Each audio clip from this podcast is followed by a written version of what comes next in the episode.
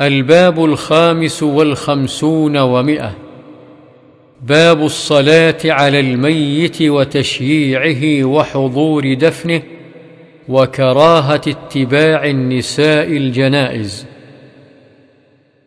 عن أبي هريرة رضي الله عنه قال قال رسول الله صلى الله عليه وسلم من شهد الجنازة حتى يصلى عليها فله قيراط ومن شهدها حتى تدفن فله قيراطان.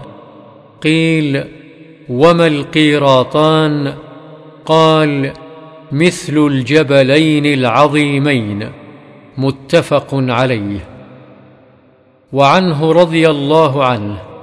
أن رسول الله صلى الله عليه وسلم قال من اتبع جنازة مسلم إيمانا واحتسابا وكان معه حتى يصلى عليها ويفرغ من دفنها فإنه يرجع من الأجر بقيراطين كل قيراط مثل أحد. ومن صلى عليها ثم رجع قبل أن تدفن فإنه يرجع بقيراط. رواه البخاري. وعن أم عطية رضي الله عنها قالت نهينا عن اتباع الجنائز ولم يعزم علينا. متفق عليه.